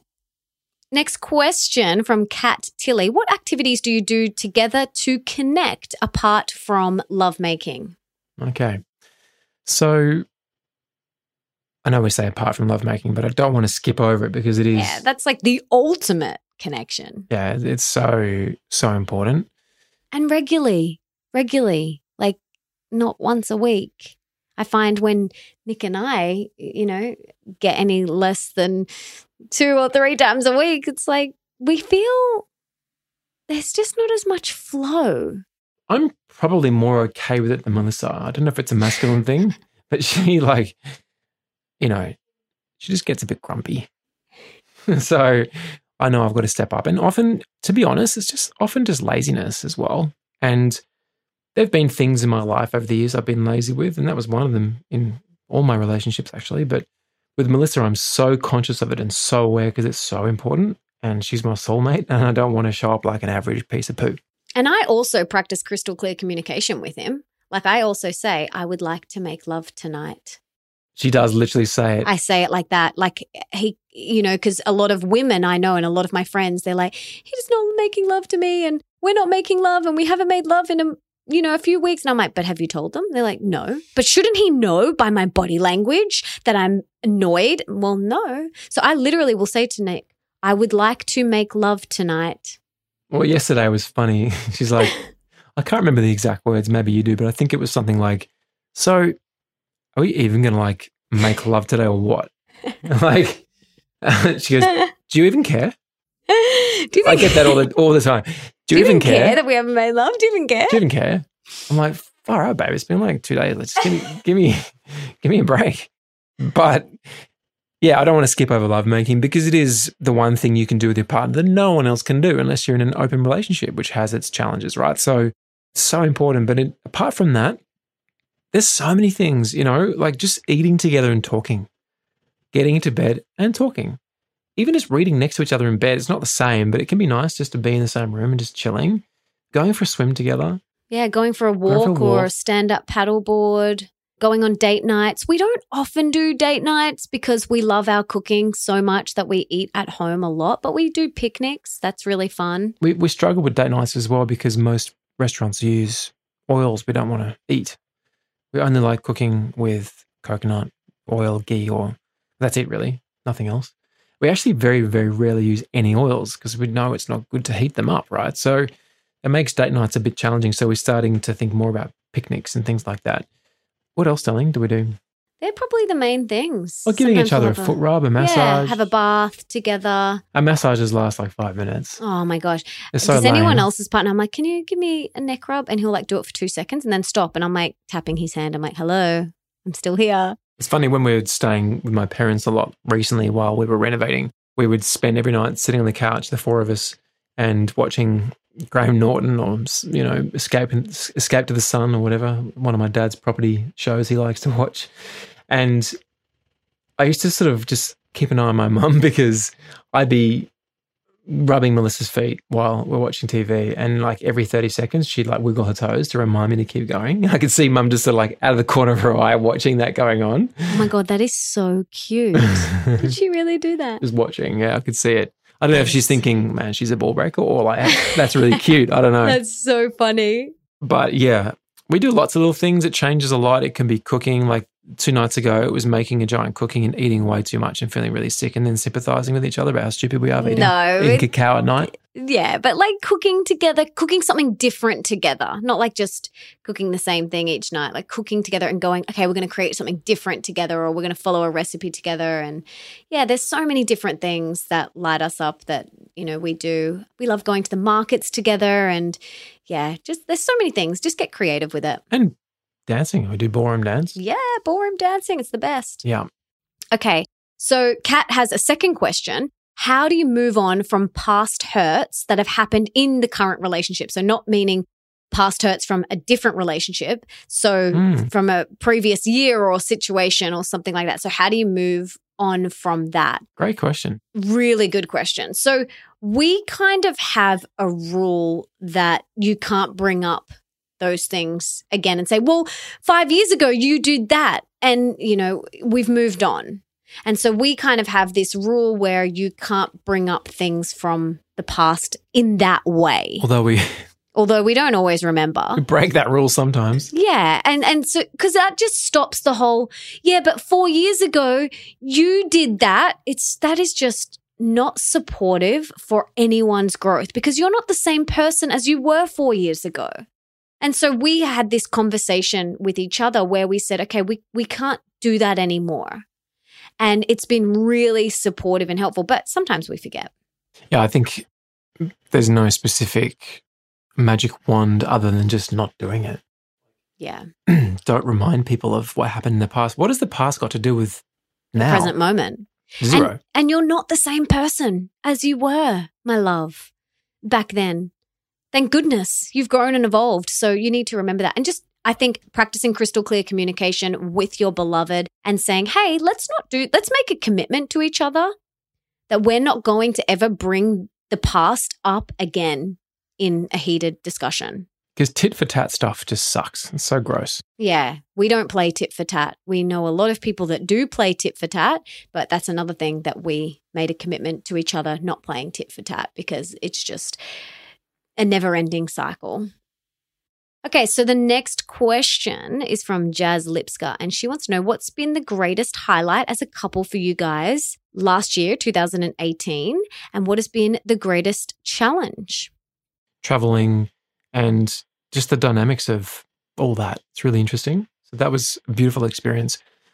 Buying our first home together because we Yeah. you know, this is the first one we actually bought together. And that's been a beautiful thing to buy and to build And renovate. and just to create our own wellness sanctuary. It's been really beautiful. I think for me personally, it has been kind of an independent thing because for me last year, it represented moving on from some old stuff that I was carrying forward. So I think sometimes the greatest highlights in a relationship can be something that you do yourself, which then enhances the relationship. I was just really proud of myself the way that I managed to move through some challenges from 2017. That was a highlight for me personally. I've got some more highlights. Our America trip, our open wide tour. Oh, the open wide tour so the good. first night we slept in our beautiful home was very exciting. in our very Rolls Royce Samina sleep system, Ah, so the good. best bed in the world. There's been so many highlights. And I think um, the greatest challenge for me personally has been some stuff I've been working through that has been brought to my attention around parenting and my relationship with Leo. So that's been probably the biggest challenge for me this year. What was your greatest challenge though? My greatest challenge was holding space for you to move through that. Yeah. Yeah. 100%. So the next question from Caradel87 How was your role as a step parent at the start? How did it feel? Did your bonus child take to you well? Okay, so we've spoken a little bit about this situation in the last yin and yang, and we do still want to do a whole podcast on parenting and step parenting. I'm trying to get Dr. Shefali Tsabary, who wrote The Conscious Parent, on the podcast. So if anyone knows her, please hook us up because I'd love to have her on the show. But step parenting or bonus parenting is an incredibly different dynamic and and I'm still learning along my way. But Leo yes absolutely did take to me from the very start. We were in love with each other from day 1 we had a beautiful relationship. Leo's a very loving touchy feely beautiful child in that way. So at the beginning it was so easy it was it was it was easier than it is now It was just a bonus back then. yeah it was just awesome And then a couple of years in, it did kind of shift. And I feel like my role, you know, I feel like those first few years, whilst it was all bliss, I was kind of trying to find my position in the family and like trying to find my spot, so to speak. And that's when it became challenging. Like at the start, it was just so beautiful because I was just swept up in all of the love and the emotion. And then I started to realize, okay, well, where do I sit in all this? And I got too heady about it all. I was like, well, what's my role and where do I stand and how can I, you know, parent and all this stuff. And I got really, really heady about the whole thing. And at the end of the day, you need to get out of your head and into your heart. And ultimately, all that child needs and all any child needs is love and presence. They do not care whether you buy them the ice cream or the new Lego. They don't care. All they want is your love and your presence. They don't care about flashy toys and big trips and things like that. They just want your love and presence. And I've found that that is, you know, I was tr- almost trying too hard in a sense that, and I was just overthinking so many things. And I'm still learning. I'm still learning this whole, I'm still learning how to be really in my flow with this. Yeah, it's going to be a lifetime thing. You know, just as me being a parent, a blood parent to Leo is also a lifetime thing. I mean, I'm learning. Oh, you haven't nailed it yet? Last week I was apologizing to Leo multiple times for being such a douchebag. Oh, what? So so you haven't got it all together? I do not have it all together.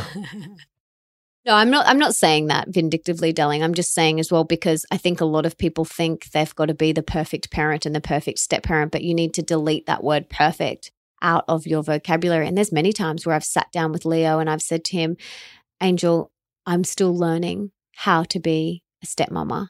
And no one gave me a manual and I'm still learning. And mm. yeah, Nick does the same thing. Buddy, I'm still learning how to be a dad. You know, I've, I've never done it before. I've never done it before. Yeah. You're my first time. I think another realization we've had is that obviously Leo has a birth mother, but he has another mother called Melissa. I think the word step, it's almost like it keeps you one step away, like at arm's length. Mm. And I think it's really kind of, dem- is it demeaning? Maybe we should change it to in something else that starts with S. Instead of step, it could be star mother. Yeah, star mum. Yeah. Just bonus mum. Bonus mum, star mum. Because I do, I honestly do believe that I think some of the complications in step parenting come from the step parent not knowing their place and the child not knowing the place with the step parent. But I think if we just actually own it for what it is, when Leo is with us, Melissa is playing the role of mother in the house. That's ultimately what she's providing for Leo. She's the mother figure, right? Doesn't mean that she's his mum. He has a mother who is a blood mother, and she's a great mum. But we're talking about when he's with us, Melissa is that person. And when he's with his mother, her partner is the father figure. And I'm very, very grateful for that person playing that role because Leo needs that. He needs to see the masculine, he needs to see the yin and the yang. And I love that acceptance because no one's trying to steal each other's glory or thunder here. We're just accepting it for what it truly is, which then brings you closer and acknowledging that the three of us are a family. We are 100% a family. It is not Nick and Leo, oh, and then Melissa on the side. And I think that's how a lot of step parents feel. And that's how Melissa has felt. 100% you felt that, haven't you, darling? Mm-hmm. And by owning it, by saying, you know what, I'm freaking important. My role is important. I am the mother of the house when the three of us are together. It's a beautiful thing. And getting rid of this step thing, I don't like this step thing. It's just, you know. Yeah, that's what we don't use that word. There was friends of ours said, that Cinderella screwed it for everyone with the evil stepmom. It, it really did, didn't it? Stepmoms don't have to be evil. Melissa is very far from evil. So it is a challenge. It's a it's a work in progress, and it'll always be a work in progress. But there's a lot of love between the two of them, and a lot of patience between the two of them, and myself as well as we navigate. It's never going to be perfect. It's just what it is. Mm-hmm. We're all learning and growing. Okay, the next question, Avo Coco two. She says, I feel almost guilty to talk about it, but I f- don't feel the desire to have children. What are your thoughts on being a feminine goddess without the wish of bringing children into your life? A man I deeply love just decided not to have a relationship with me because he can't imagine a life without having children. That, of course, deeply hurt me. And this is the ultimate gift of a woman to a man, given, giving him a child. How can I change my energy around this topic to feel good enough as a woman? And what can I instead give a man so he is mm-hmm. deeply satisfied? Wow. Big. Big topic. What can I give a man so he's deeply satisfied? You can give him one thing all of yourself, Your whole heart. your whole heart. That's all you have to give. The, the best version of Avo Coco, too. I'm assuming you love avocados and coconuts. So do I. But in terms of not having children, I mean, that's just a very, very personal thing. It's something that I haven't, I don't know anything about that because I have a child. And Melissa also desires to have children one day of her own. She has a bonus child. So it's very hard for us to comment on that. I think the last part of this question is the most important thing.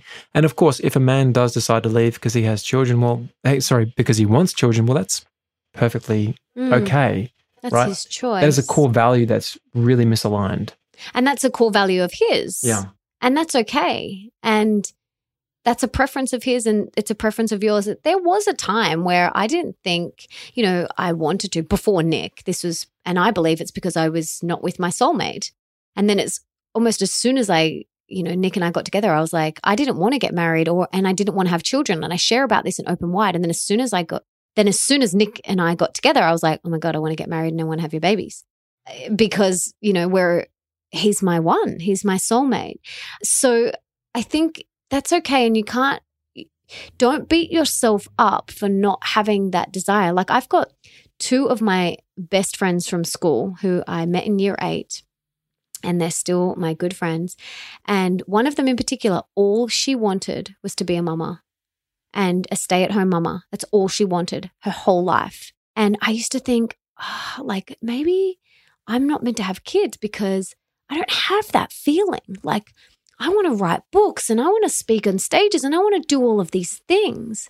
And I thought something was wrong with me because I didn't have that burning desire like she did. And there's nothing wrong with me. There's nothing wrong with you. It's a preference and it's your choice. And no one can tell you that's right or wrong. If you want to have kids, great. If you don't, great. It's your choice. This is your life. And don't let anyone make you feel less than because of one of your core values and one of your choices. That is uh uh And that man isn't meant for you, my love. And that's okay. It's not, doesn't make him bad either. No. It's just the core values. Yeah. And I think it's really important that you stay true to your core values. And the last bit of that question, which is, you know, is key. What can I give a man so he feels deeply satisfied? Just give your whole self. That's it. Hope that helps. Now, I listening to you, I was just thinking about this a bit more and realizing, okay, that's all good and well, and I agree with everything that we have said. However, Avo Coco too, if I were sitting in a room with you and I had an hour or two just to go deep, which would be awesome, right, on this sort of topic, I would like to make sure that this is not just something you've sold yourself because it's covering up something else. Now, I'm not saying that's the case, But but the question needs to be asked. is there something that you're not looking at? Remember, what we resist persists and what we look at disappears. Have you just convinced yourself of the story that you're you don't want to have children? Possibly. I know women, in fact, a couple of women quite well, who had the same belief, the same story. And what changed? They met someone and all of a sudden they wanted to have kids. So I'm not saying it's dependent upon meeting the right man at all. That obviously does help, but just be sure, go deeper than yourself and be sure that it's not a story you have sold yourself and now are telling yourself over and over again, right? It's this novel that you keep on reading. Mm. Be really careful about that. It's a great point because that was definitely the case for me. All of my past relationships, I was like, I don't want to get married and I don't want to have kids. Then I met Nick and I was like, I want to marry you and I want to have your kids. And I didn't want to get married again. I sold myself that story. And then I met Melissa and I was like, And we got engaged after two weeks. it was just a no brainer. Three, four days in, I was looking for her Australian sapphire. Yeah. Yeah. So just something to ponder on. good question, though. Yeah, really, good, question. I think this is the last one. This is the last one. We've been going for a while. So this is Kate Iffy. I would love to know how you support each other through your struggles and how to best support our loved ones. So we kind of answered this question before. Yeah. That was more about inspiring the other person, but how we support each other. I think it's really important like with when you marry someone, when you are in a long-term relationship, well not just a long-term, when you are in a relationship with someone, you are committed to supporting them. And there's going to be times where I'm going through something and Nick is my rock and it's his role to help me get up off the floor. And metaphorically and physically, you know, and then there's going to be times where Nick might be going through something, and it's my role, my role to support him through that. And that doesn't mean it's not always challenging. Like sometimes it's challenging, especially like if Nick was going through something and I'm in a really happy mood and I'm like, come on, like let's just go play and dance. And he's going through something. I have to respect that. And I have to support him through that. I think where a lot of people go wrong is they get frustrated and then they, if that person's down, they then go down as well. And then there's two people on the floor. And our role is to not meet that person on the floor and to kind of throw our hands in the air. It's to help inspire each other out of those darker times. That is my role with Nick is to help him see his true brilliance all the time. And if he's going through something, it's to help mirror back to him what he may not be seeing clearly to support him through those times. When he went through that really challenging time in 2017, I stood by his side. Does that mean it was easy? No. For those that came to Open Wide, that the tour and, you know, have read my book, there was many nights where I slept on the couch. There was many nights where I thought, holy moly, are we going to make it through this? But supporting them through those times is what we sign up for. It's what we sign up for when we enter a relationship. It's interesting reflecting on that period of time in my life. And also, it's interesting because once I sort of transcended that challenge, then you had your own challenges, and I'm, I've been holding space for you. And it's, if you can be an amazing partner most of the time, because it's hard to be freaking perfect all the time, let's face it. Be careful of your words. Take out hard and take out perfect. Oh, dearie me. It's so hard to live up to your expectations sometimes. Reframe it. yeah, I mean, Take out those two words. it can be challenging. It can feel challenging. Yeah, it, it absolutely can feel challenging to be the person that you know you can be. That's better. There you go. Words are powerful. You're right. And that's, she just pulled me up. That's the role of a partner, right? Now, if during those times you just keep showing up and you just keep taking it head on, then there's never any doubt about the relationship. Because the last thing you want is there to be a challenging time and doubts about the relationship. That just adds extra stress. It's crappy, right? And it's interesting. Recently, I thought, you know what? If I just was a freaking rock star all the time and just showed up consistently, consistently, consistently, as best as I know I can, then that little belief that came into Melissa's head about is he the one? That would never have come up because I would have, that just wouldn't have happened. It came up as well because I wasn't being all I could be for her. And so I was like, it became this little challenge. Hmm, how good can I be? What if I just become like this dream freaking amazing husband? And he has been, seriously. It's been like two weeks. Let's not get too excited.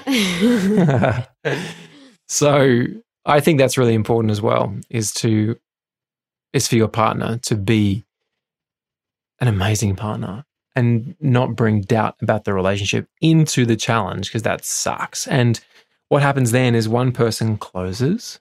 Generally, when someone's challenged, they close down. And we all know that nothing good comes from closing. Seriously, it's so important. And it's so Tattoo it on your forehead. sometimes so hard. Oh, there it there is. you go. I just gave him a look. Oh, dear.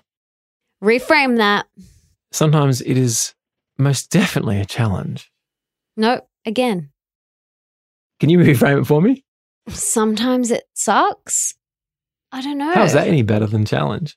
Okay, sometimes it feels challenging. Sometimes it's very interesting. How about that? Yeah, you can say interesting. But I think remembering nothing good comes from closing is really important. And I think Nick and, you know, Nick and I have had this conversation like, no matter what, we're in this for life. We are in this for life. And there may be more challenging times and we may move through them really quickly, or we may take a little bit longer to move through them. And either way, we're in this for life. So that doubt can be erased. And then you can just focus on moving through whatever it is that you are moving through and supporting that person or whatever it is that's going on for you guys in that life. So remove that doubt, have that conversation. Like, I mean, when you get married, you are, you're in it, but knowing you're really in it. the other thing is that when you're having the doubt about a relationship, it's actually just taking you away from looking at what you need to look at. Yeah, it's a distraction. It's actually a excuse a- Yeah, a lot like- of the time. hmm It's not about me. The relationship is the cause of all my woes. Yeah, the grass is greener over there. Well, no, the grass is greener Where, where, you, water, it, it. girlfriend and men out there listening? I think that's a great way to finish. Hashtag the grass is greener where you water it. Yeah, absolutely. And I love doing this yin yang Q and A because my podcast is finished. Yeah, so sad, but it's still all up. So, guys, go and listen to every single episode again. Listen to every single one 10 billion times and implement everything that you've learned from that because it's epic. We'll link to everything in the show notes that we've spoken about. And we'll do another one of these. Don't you worry. We love doing them. And we hope you got a lot out of this. We absolutely love doing these for you. So thank you so much for being here and we will see you on the next Yin and Yang Q&A. Thank you for being here, darling. We love you heaps. Ciao. Ciao. That was so much fun. I love doing these episodes for you guys. And if you love them too, and if you want us to keep doing them, please subscribe and leave me a five star review in iTunes or on your podcast app, because that means that we can inspire and educate even more people together. And it means that you like these yin and yang episodes and that we will keep doing them for you. And don't forget to come and join the MA Tribe private Facebook group where you can share insights from this episode, plus tell me who else you want me to have on the show. It's also a very sacred space where we can come together to discuss all things Mastering Your Mean Girl and Open Wide, along with anything else that you feel called to contribute to the open and honest conversation. You will also get some extra love and support personally from me that I won't be offering anywhere else. One thing I get asked a lot is where can I find my tribe or where can I find like minded people? Guys, this is the place. This is why I created this private Facebook group for you. So head to melissaambrosini.com forward slash tribe to join right now. And for everything that Nick and I mention in today's episode, you can check out in the show notes, and that is over at melissaambrosini.com forward slash 171. And you can also listen to all my other episodes there too. Another thing I wanted to mention before we go is that if you haven't got my latest book, Open Wide, a radically real guide to deep love, rocking relationships, and soulful sex, all you have to do is head to melissaambrosini.com forward slash open wide to get your copy now. And when you're there, you will also get access to my free open wide video masterclass that Nick and I created just for you. And if you want to be the review of the week for next week, make sure you head on over to iTunes and leave me that five star review right now. I would be so grateful. And before I go, I just wanted to say thank you so much for being here, for wanting to be the best, the healthiest, and shiniest version of yourself, and for showing up today for you. You rock. Now, if there's someone in your life that you can think of that would really benefit from this episode, please be an angel and share it with them right now. Take a screenshot, share it on your social media, email it to them, text it to them. Do whatever you have got to do to get this in their ears. And until next time, my darling, don't forget that love is sexy, healthy is liberating, and wealthy isn't a dirty word.